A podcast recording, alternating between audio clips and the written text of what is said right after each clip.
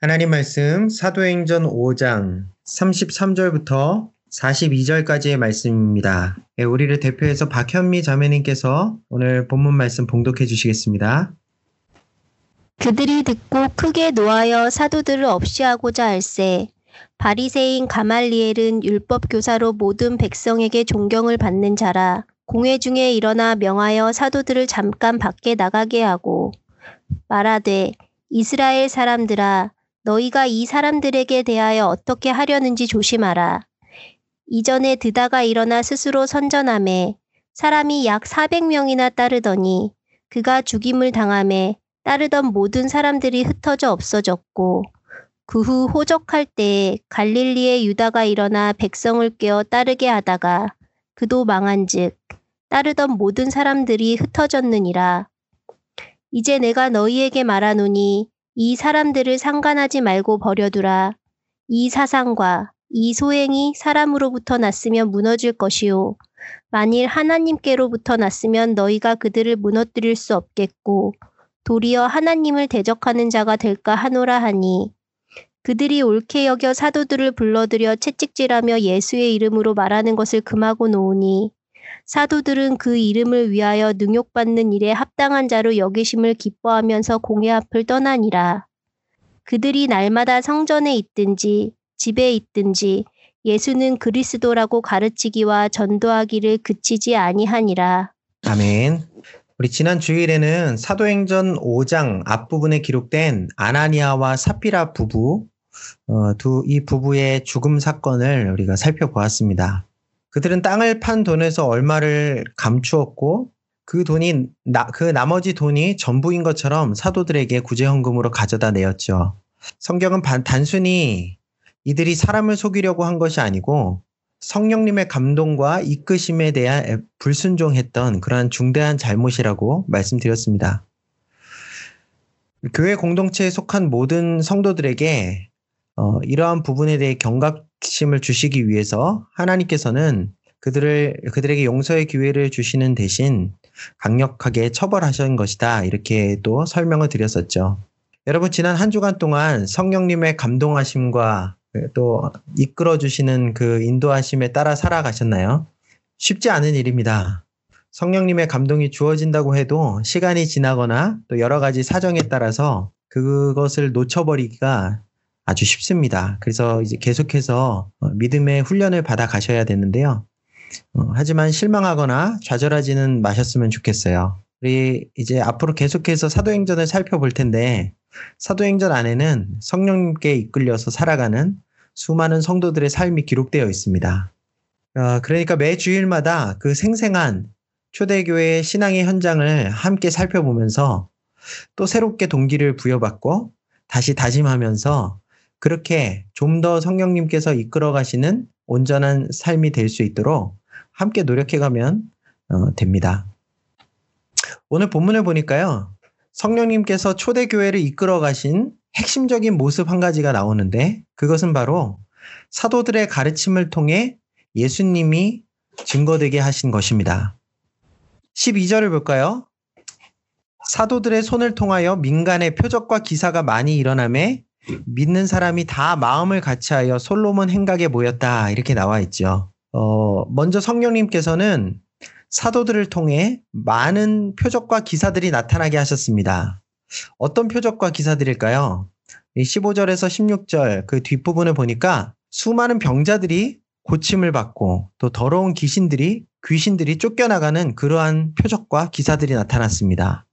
예수님께서 사역하실 때에도 이와 마찬가지 어, 비슷한 표적과 기사들이 나타났었죠. 또 어떤 표적과 기사들이 있었습니까? 우리 지난주에 살펴보았던 아나니아와 삽비라 부부 사건도 마찬가지로 그 표, 사도들의 표적과 기사에 포함됩니다. 왜냐하면 베드로는 전혀 누군가에게 듣지도 않았고 자신이 직접 그것을 조사해 보지도 않았지만 어, 아, 이 부부의 거짓과 또 사탄의 역사를 꿰뚫어 보는 그런 모습을 보이죠. 뿐만 아니라 하나님의 심판을 직접 대신해서 선언하는 그러한 권한도 보여줍니다. 예, 이러한 표적과 기사들이 나타났었는데요. 어, 이것 자체가 목적은 아니었습니다. 하나님께서 사도, 성령님께서 사도들을 통하여 이런 표적과 기사를 이룰 수 있도록 행할 수 있도록 그렇게 어, 허락하셨던 이유는 그 궁극적인 목적은 성도들이 사도들의 영적인 권위를 인정하고 그들의 가르침 앞으로 나오게 되는 것이었습니다. 그래서 12절에 어, 사도들로 인하여서 표적과 기사가 많이 일어나니 믿는 사람이 다 마음을 같이하여 결과적으로 성, 솔로몬 행각에 모였다. 예, 모여서 무엇을 했을까요? 하나님의 말씀, 사도들이 전하는 예수님에 대한 이야기, 복음의 내용을 배움 받았던, 듣고 배웠던 것이죠. 성령님께서는 이처럼 예수님의 이름이 전해질 수 있는, 증거될 수 있는 자리를 마련해 주신 것입니다. 여러분, 오늘날도 성령님께서는요, 예배나 또 성경 공부, 또 말씀을 전하는 그러한 자리를 주선해 주십니다. 성도들에게 말씀에 사모하는 그런 마음을 주시고요.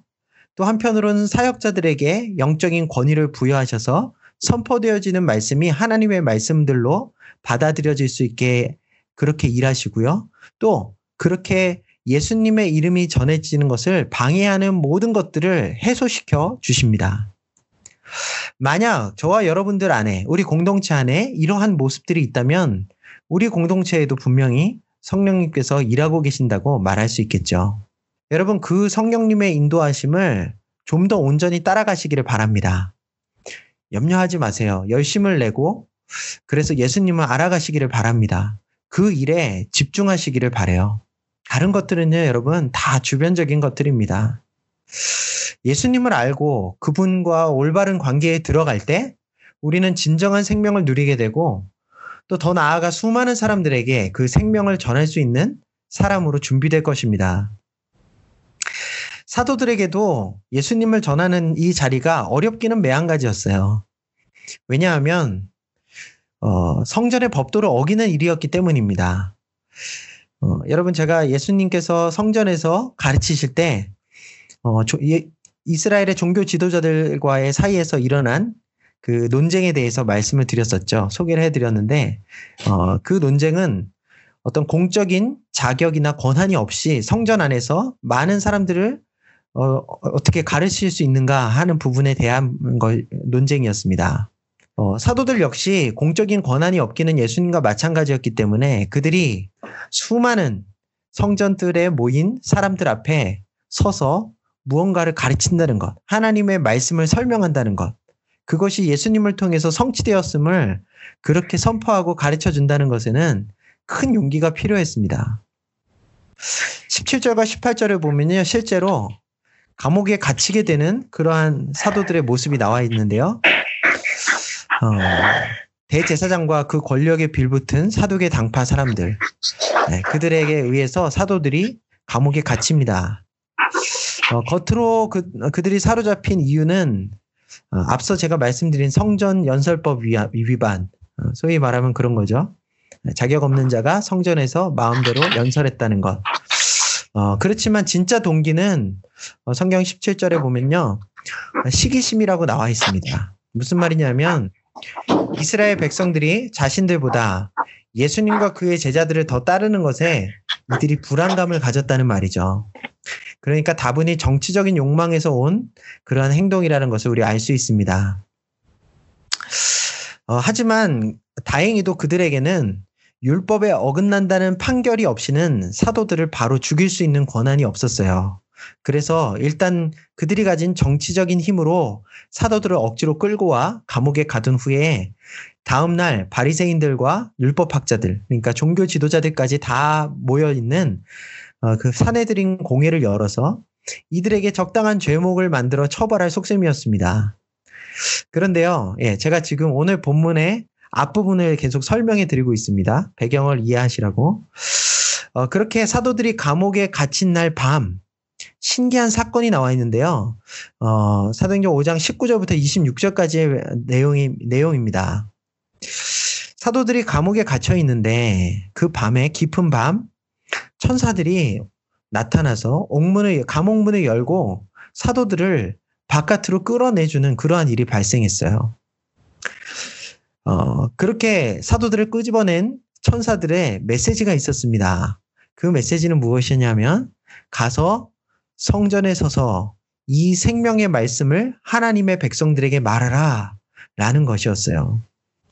하나님의 뜻과 계획의 핵심이 무엇인지 교회를 향한 하나님의 초점이 어디에 맞춰져 있는지 우리가 분명히 알 수 있는 대목입니다.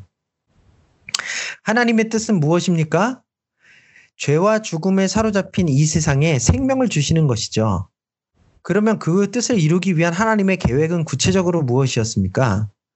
독생자 예수님을 이 땅에 보내셔서 십자가에 위해서 제물로 죽게 하셨고, 그리고 그를 사망에서 일으키심으로 구원의 길을 완성하시는 그러한 계획이었죠. 누구든지 예수님을 의지하면 회, 의지하고 회개하면 죄를 용서받고 영원한 생명을 누리게 되는 것. 그것이 바로 하나님의 계획이었습니다. 그러면 교회를 향하신 그분의 뜻은 무엇입니까? 이와 같은 복음의 메시지를 끊임없이 증거하고 누리는 것이죠. 여러분 따라서 교회의 초점은요, 다른 데 있지 않고, 그러니까 뭐 나눔, 교제, 봉사, 이런 거 다 좋지만, 그것보다 교회의 초점은 복음을 가르치고 말씀을 전하는 데 있다라는 것을 여러분 꼭 기억하셨으면 좋겠습니다. 예수님이 어떤 분이신지, 그분이 행하신 일이 무엇인지, 그것의 의미와 그것이 나의 오늘날 나의 삶에 주는 그 영향력에 대해서 끊임없이 하나님의 말씀을 따라 가르치고 전하는 것이야말로 교회의 사역, 핵심 사역이자 또 교회가 존재하는 이유라고 할 수 있습니다.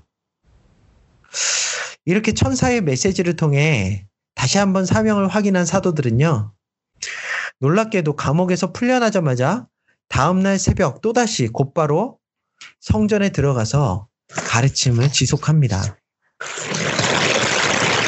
여러분, 저는 이 천사의 메시지가요, 성령님께서 사도들의 마음 속에 계속해서 주신 그 감동과 같은 내용이었을 거라고 생각합니다.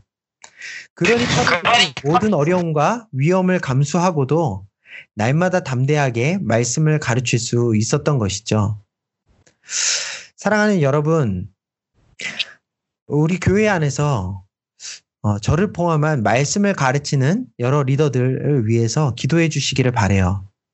말씀을 가르치고 복음을 전할 때 여러 가지 방해가 주어집니다. 사단이 그대로 나, 그냥 내버려 두지 않습니다. 에, 어려움이 주어지고요. 어, 관계가 깨지기도 하고요. 또 핍박이 주어지기도 합니다. 그럼에도 불구하고 여러분, 우리 교회에 이렇게 말씀을 가르치고 전하는 그러한 사람들이 좌절하지 않고 음, 날마다 생명의 말씀을 담대히 가르치는 일꾼이 되게 해달라고 또 그렇게 성령님께서 그, 늘 그들의 마음에 감동을 달라고 그래서 말씀 잘 깨닫고 용기 있게 가르치게 해달라고 그렇게 우리가 그들을 위해서 기도해 주어야 될 줄을 믿습니다. 여러분 사도들이 잡힌 것이요 이번이 처음이 아니에요. 사도행전 4장에 보면 나면서부터 걷지 못하는 사람을 예수님의 이름으로 일으켜 세우고 성전 뜰에 있는 행각에서 예수님을 가르쳤던 베드로와 요한 이 두 사도가 어, 오늘 이 사건과 같이 똑같이 잡혀가서 공회 앞에 신문 당한 적이 있습니다. 이번이 두 번째입니다. 예수님을 따를 때부터 복음을 가르치고 전하는 것은 어려움의 연속이었습니다.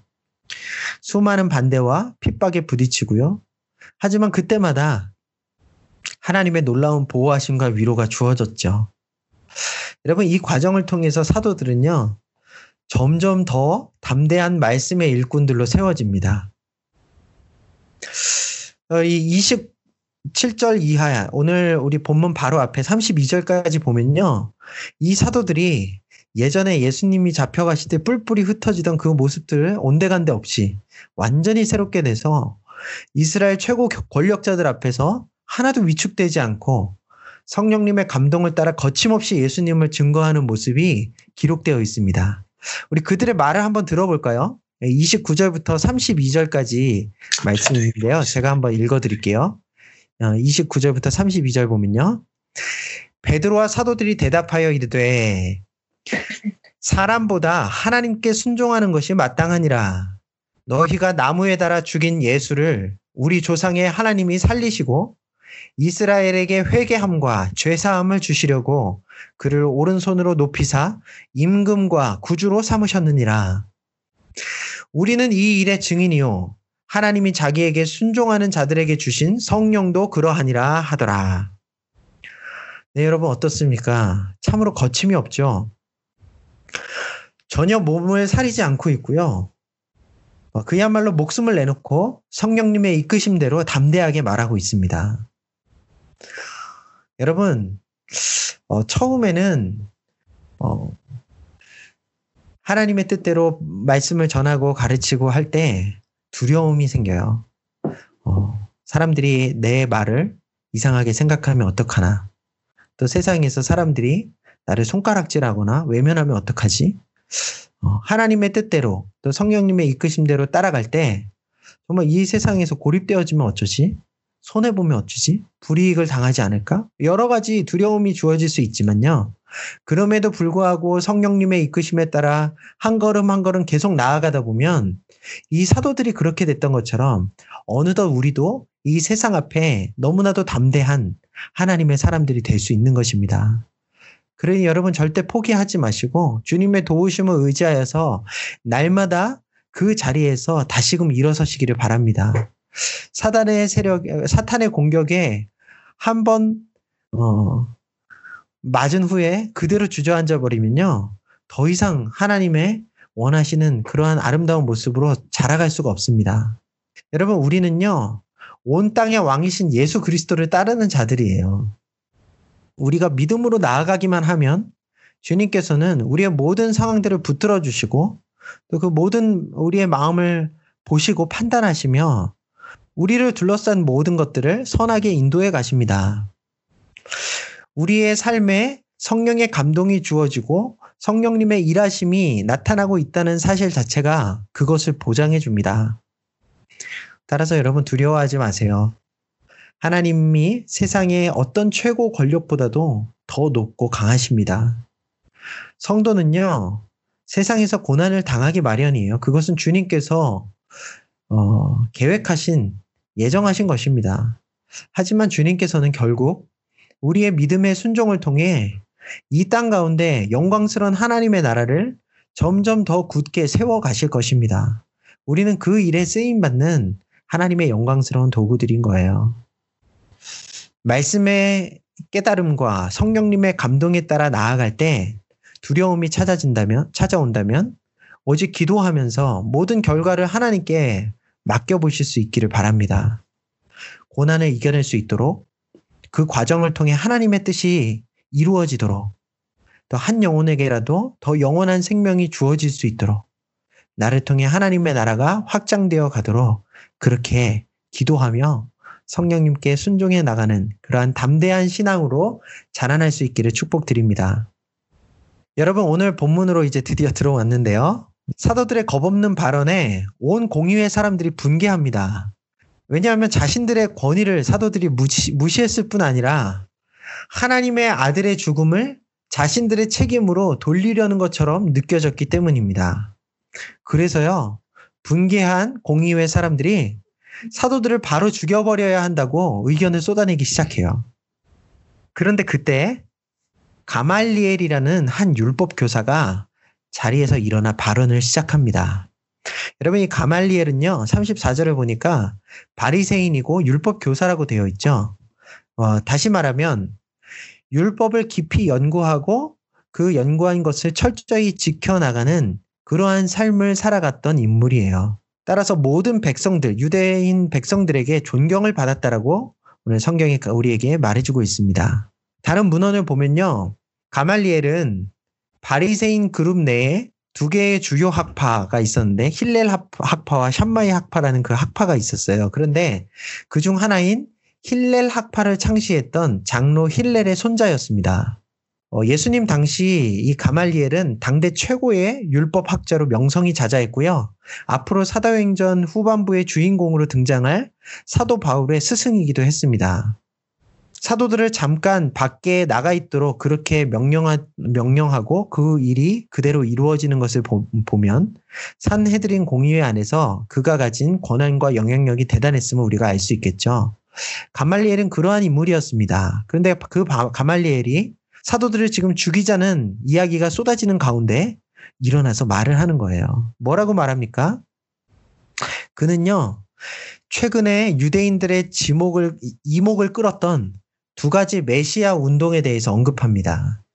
가말리알이, 가말리알이 언급했던 이 두 인물이요, 드다라는 사람하고 갈릴리 사람 유다라는 인물인데요. 먼저 36절을 보니까 드다에 대해서 말합니다. 어, 드다가 일어나서 스스로 선전했다 이렇게 나와 있죠. 이 스스로 선전했다 다시 다른 말로 스스로 자랑했다 이 말은요 자신이 메시아라고 말했다는 거예요. 자기 스스로를 난세에 이스라엘을 구해낼 그러한 메시아다 이렇게 자처했던 인물이 바로 드다였습니다. 어떤 문헌에는 그가 사람들을 모아서 어, 요단강을 갈라지게 하겠다 이렇게 말하면서 그리로 사람들을 끌고 갔다는 기록이 나오기도 합니다. 그렇게 많은 무리가 선동된 것은 아니었지만 오늘 본문에도 한 400여 명이 되는 사람들이 드다를 따랐다 이렇게 나오죠. 어, 적지 않은 운동이었음에는 분명합니다.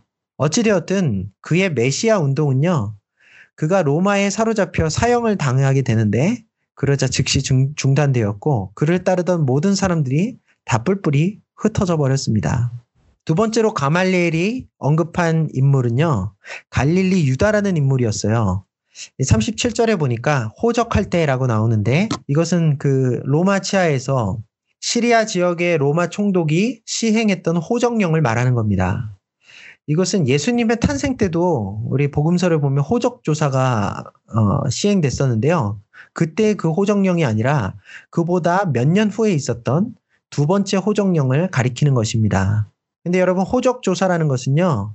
세금을 보다 더 효과적으로 빠짐없이 징수하기 위한 그러한 목적으로 이루어지는 것이기 때문에 당시에 가이사에게 세금을 바치는 것을 우상숭배로 간주했던 갈릴리 사람 유다에게는 매우 신앙적인 갈등을 불러일으키는 어, 그러한 어, 명령이었던 것 같습니다. 결국 갈릴리 사람 유다는요, 사람들, 자신의 뜻에 동의하는 사람들을 결집시켜서 무력으로 당시 갈릴리 지역 왕궁이 위치해 있던 세포리스라는 도시를 점거했고요. 거기에서 세금 반대 운동을 일으키며 로마에 무력으로 맞섰습니다. 어, 이 갈릴리 유다의 메시아 운동은 어떻게 끝나냐면 결국 로마 황제가 시리아 총독에게 군대를 이끌고 세포리스를 정, 복하라고 명령을 했고요. 그래서 그 로마 군대에 의해서 세포리스에 모인 이 갈릴리 사람 유다의 무리가 다 어, 죽임을 당하게 됩니다. 어, 이 성은 성읍은 철저하게 파괴되고 불탔고요. 반란의 주동자인 유다는 무려 2천여 명의 반역자 무리와 함께 십자가형으로 처단됐다라는 기록이 있습니다. 어, 이렇게 해서 유다의 메시아 운동도 실패로 끝나버리고 말았죠. 이렇게 가말리엘은 실패한 두 메시아 운동의 예를 들고 나서 그것에 근거해서 지금 또 다른 메시아 운동을 일으켜서 백성들의 주목을 받고 있는 예수님의 사도들을 그대로 내버려 두자고 제안을 합니다.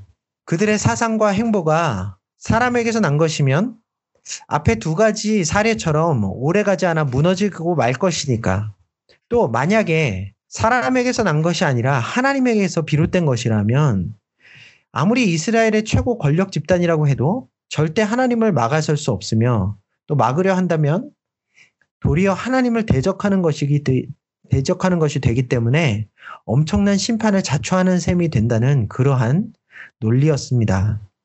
여러분 가말리엘은 그리스도인은 아니었지만 하나님의 말씀을 연구하고 준행하는 자로서 그가 한 말은 우리에게 중요한 교훈을 주는 것 같습니다. 여러분 하나님께서는 모든 사람들의 생각과 행동을 다스리세요. 잘못된 생각은 꺾으시고 하나님의 뜻에 위배되는 행동은 무너뜨리십니다. 여러분, 이러한 사실은요, 교회 밖에만 적용되는 것이 아닙니다. 성도인 우리가 세상 가운데서 하나님 나라 운동을 감당해 갈 때에도 마찬가지로 이러한 원리가 적용돼요. 어떤 사람들은요, 세상 속에서 신앙을 도모할 때, 드다처럼 신비한 체험이나 어떤 선동적인 말로 사람들을 모으려 하거나 교회의 힘을 키워나가려 하는 경우가 있습니다. 그런가 하면요. 세상의 권력에 무력으로 맞서서 시위를 하거나 개인의 신념에 따라 나라의 법과 정부의 명령에 불복하는 운동을 일으키는 경우도 있습니다. 뭐 이런 것 자체가 잘못됐다는 것은 아니고요. 여러분, 물론 하나님의 나라 역사가 이러한 어, 방식으로 일어나기도 합니다. 때로는 기적과 같은 영적인 체험들이 필요하고 성도들의 마음을 독려하는 어떤 수려한 연설이 필요한 경우도 있죠. 때로는 불합리한 권력 앞에 들고 일어서야 하기도 하고 또 때로는 신앙의 양심을 따라 어떤 어, 집단적인 행동을 결정해야 할 필요가 있기도 합니다.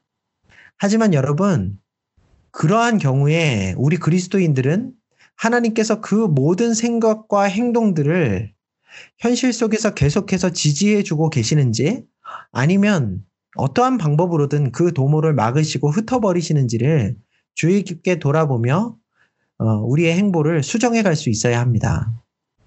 개인적인 영역에서뿐 아니라 정치적인 문제나 또 국제 관계, 또 경제적인 문제 이런 부분에 있어서도 여러 가지 사회 현상들에 대해 어떤 소리를 내야 하며 또 어떤 행보를 행동을 보여야 하는지 우리가 결정하고 나아갈 때마다 계속해서 하나님의 뜻과 계획을 민감하게 따라갈 수 있도록 기도하면서 점검해 가야 한다는 말입니다.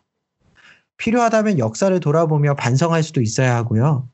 주님이 막으신다고 생각되는 일들이 있다면 과감히 중단할 수도 있어야 할 것입니다. 물론 성령님의 감동이라는 부분이 그러한 과정 속에 깊이 반영돼야 되는 그러한 기준이 될 수 있겠죠. 하지만 이 여러 가지 상황들을 함께 종합해서 우리가 지혜로운 결정을 내리고 그렇게 행동해 가야 합니다. 그런 모습이 없다면요. 교회는 세상 속에서 아주 독선적이고 몰상식적인 집단으로 낙인, 낙인 찍힐 수밖에 없을 것입니다. 주님께서도 그러한 공동체에 하나님의 영광을 그대로 지켜주시지 않을 거라고 생각합니다. 여러분, 오늘날 사회 속의 교회의 모습을 볼 때 실제로 이러한 어, 잘못된 모습들이 나타나고 있는 것 같아서 안타까운 마음이 많이 있습니다. 여러분, 교회가 세상의 반대를 겪는 것은 어찌 보면 어쩔 수 없는 그러한 일이겠지만 아무리 그래도 여러분, 우리의 어떤 독선적인 그런 몰상식적인 행동 때문에 소위 개독교라고 하는 그런 치욕스러운 멸칭은 하루빨리 떨쳐내야 하지 않겠습니까?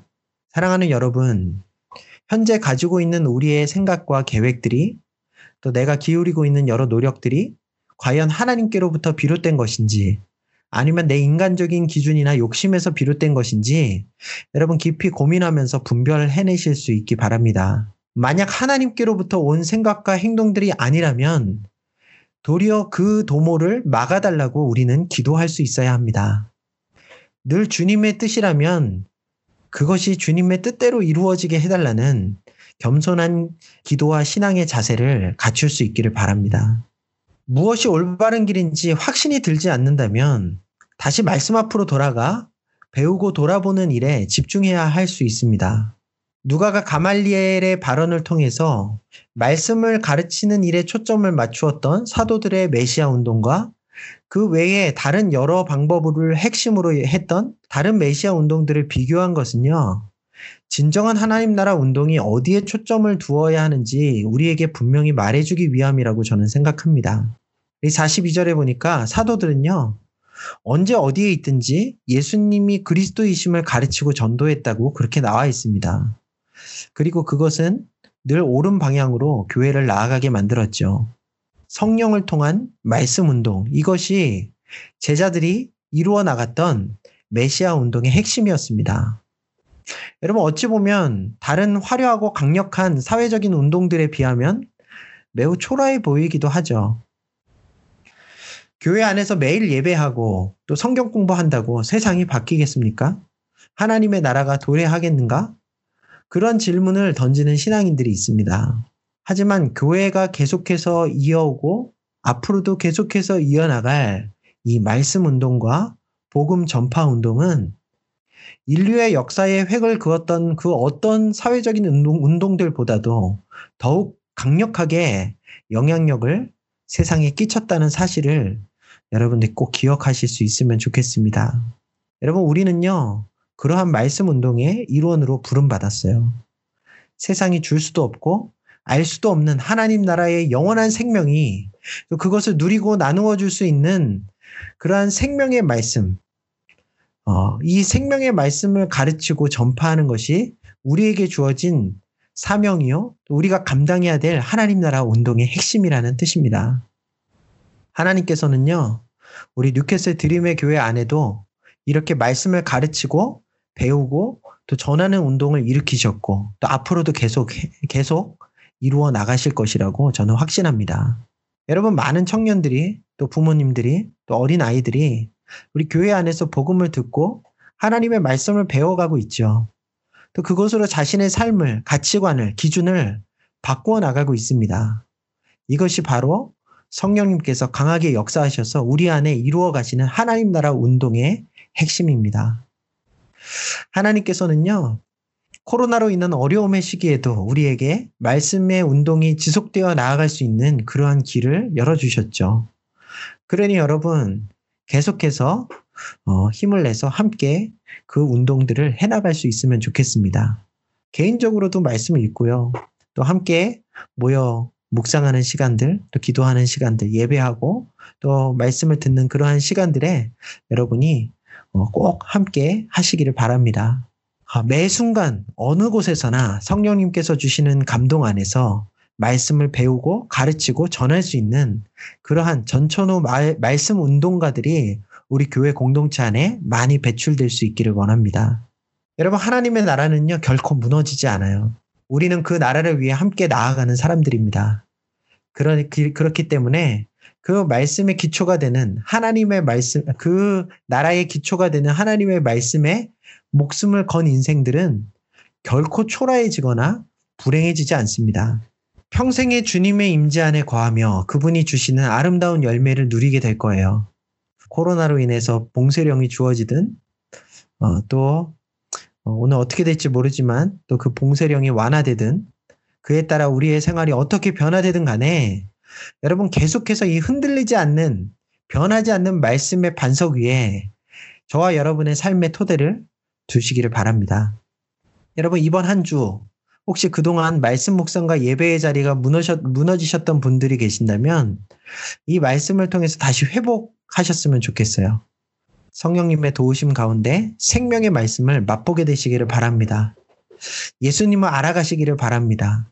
그분의 사랑과 은혜가 무엇인지, 또 나의 삶에 요구하시는 그분의 바람이 무엇인지를 알아가시기를 바래요. 또 할 수만 있다면 전도도 하실 수 있기를 바랍니다. 여러분 제가 어, 몇번 영국 전도 모임 카톡방에 대해서 말씀드렸죠. 최근에도 코로나 상황 중에서도 얼마나 많은 전도의 간증들이 끊임없이 올라오고 있는지 모릅니다. 여러분, 우리도 가능한 일들을 감당해 갈 수 있었으면 좋겠어요. 우리의 이웃에게 또 가까운 이웃이나 친척들에게 주님께서 주시는 기회가 있다면 그것을 잘 포착해서 지혜를 따라 예수님을 전할 수 있는 또 한 주가 되었으면 좋겠습니다. 예, 여러분 오늘 사도행전 말씀을 통해서 우리가 본문을 어, 본문 말씀 함께 묵상했는데요. 이 말씀을 가지고 한번 기도했으면 좋겠습니다. 성령님께서는 성도들을 하나님의 말씀 앞으로 이끄신다는 사실을 말씀드렸습니다. 우리가 함께 말씀을 가르치고 배우는 자리로 나아가기를 힘쓰도록 어, 우리를 이끌어 달라고 그렇게 기도하시고요. 말씀을 연구하고 묵상하는 일에 우리가 다, 다 같이 함께 할 수 있기를 위해서 기도했으면 좋겠습니다. 특별히 공동체 안에서 말씀을 가르치는 자들을 위해서 우리 같이 기도합시다. 그들에게 통찰력을 주시고 두려움을 극복하고 담대하게 말씀을 가르치게 해달라고 그렇게 기도했으면 좋겠어요.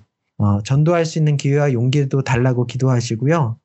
어, 마지막으로 우리 교회나 우리 각자가 하나님을 위해서 계획하거나 실행하고 있는 일들이 있다면 그 모든 것들이 하나님으로부터 온 것이 되게 해달라고 그렇게 분별력을 주시고 겸손하게 점검할 수 있게 해달라고 기도했으면 좋겠습니다. 오늘 이 시간에 우리 말씀 가지고 한번 기도하겠습니다. 하나님 아버지 감사합니다. 하나님께서 우리를 하나님 나라 운동으로 어, 불러 모아 주셨는데 그 핵심은 말씀 운동에 있음을 우리에게 어, 깨닫게 해주시니 감사합니다. 하나님, 우리 안에 거하시는 성령께서 하나님의 말씀이 선포되고 또 가르치고 배우는 그 자리에서 우리 안에 감동을 주셔서 하나님의 뜻을 드러내시고 주님의 교회 공동체를 하나님이 기뻐하시는 모습으로 나아가게 하신다는 사실들을 우리가 알았사오니 주님 그 어떤 무엇보다 말씀의 승부를 거는 어, 저희들이 될 수 있도록 은혜 베풀어 주시옵소서. 하나님 우리 교회 공동체에 말씀의 자리를 주선하여 주셔서 감사합니다. 하나님 부족한 종을 설교자로 세워주시고 또 말씀을 가르치고 또 배우는 열심 있는 또 성도들 허락하여 주시니 참으로 감사합니다. 하나님 우리가 함께 주님의 말씀을 가르치고 배우며 연구하며 묵상하고 나아갈 때에 주의 성령께서 통찰력을 주시고 지혜를 주시고 감동을 허락하여 주셔서 하나님의 바른 말씀과 복음의 원리가 드러나게 하여 주시고 하나님 우리가 주님 앞에 구원받은 자들로서 어떻게 하나님 나라를 이 땅 가운데 세워나가야 될지 하나님께서 이끄시는 그 섬세한 지침들을 발견할 수 있는 시간들 되게 하여 주시옵소서. 하나님 아버지, 음, 코로나 바이러스 상황 속에서도 계속해서 말씀을 나누는 시간들을 허락하여 주시니 감사합니다. 예배를 이어나가게 하여 주시니 감사합니다. 이 모든 시간들이 정말 하나님을 드러내고 정말 교회의 교회됨을 회복해 나가는 그러한 시간들 될 수 있도록 은혜 베풀어 주시옵소서. 아버지 하나님 바라고 원하는 것은 하나님 저희가 주님의 말씀의 감동으로 아버지 결정하고 계획하고 도모하는 모든 일과 우리의 행동과 우리의 말들이 하나님께로부터 온 것들이 될 수 있기를 원합니다. 하나님 아버지, 우리의 인간적인 생각이나 판단 기준과 또 욕심에 따라 계획하지 않게 하여 주시고 행동하지 않게 하여 주시옵소서. 하나님, 하나님으로부터 온 것들은 지속된다고 하였습니다. 하나님께서 우리의 모든 계획과 도모 가운데 어떻게 상황들을 이끌어 가시는지 우리가 겸손하게 예의주시하며 하나님의 뜻대로 우리의 삶과 우리의 사역과 우리의 교회의 복음의 운동들을 운동들의 모습을 점검해 가고 조정해 나갈 수 있는 그러한 어, 겸손한 공동체, 민감한 공동체가 될 수 있도록 하나님께서 은혜 베풀어 주시옵소서. 하나님 아버지 전도의 사명도 감당하기 원합니다. 우리 안에 있는 모든 두려움을 주님께서 가져가 주시고 하나님의 사람으로 정말 복음을 증거할 수 있도록 훈련받아 담대하게 세상 가운데서 주님의 이름을 증거할 수 있는 저희들 다 될 수 있도록 은혜 베풀어 주시옵소서 감사드리며 모든 말씀 예수 그리스도의 이름으로 기도드리옵나이다. 아멘.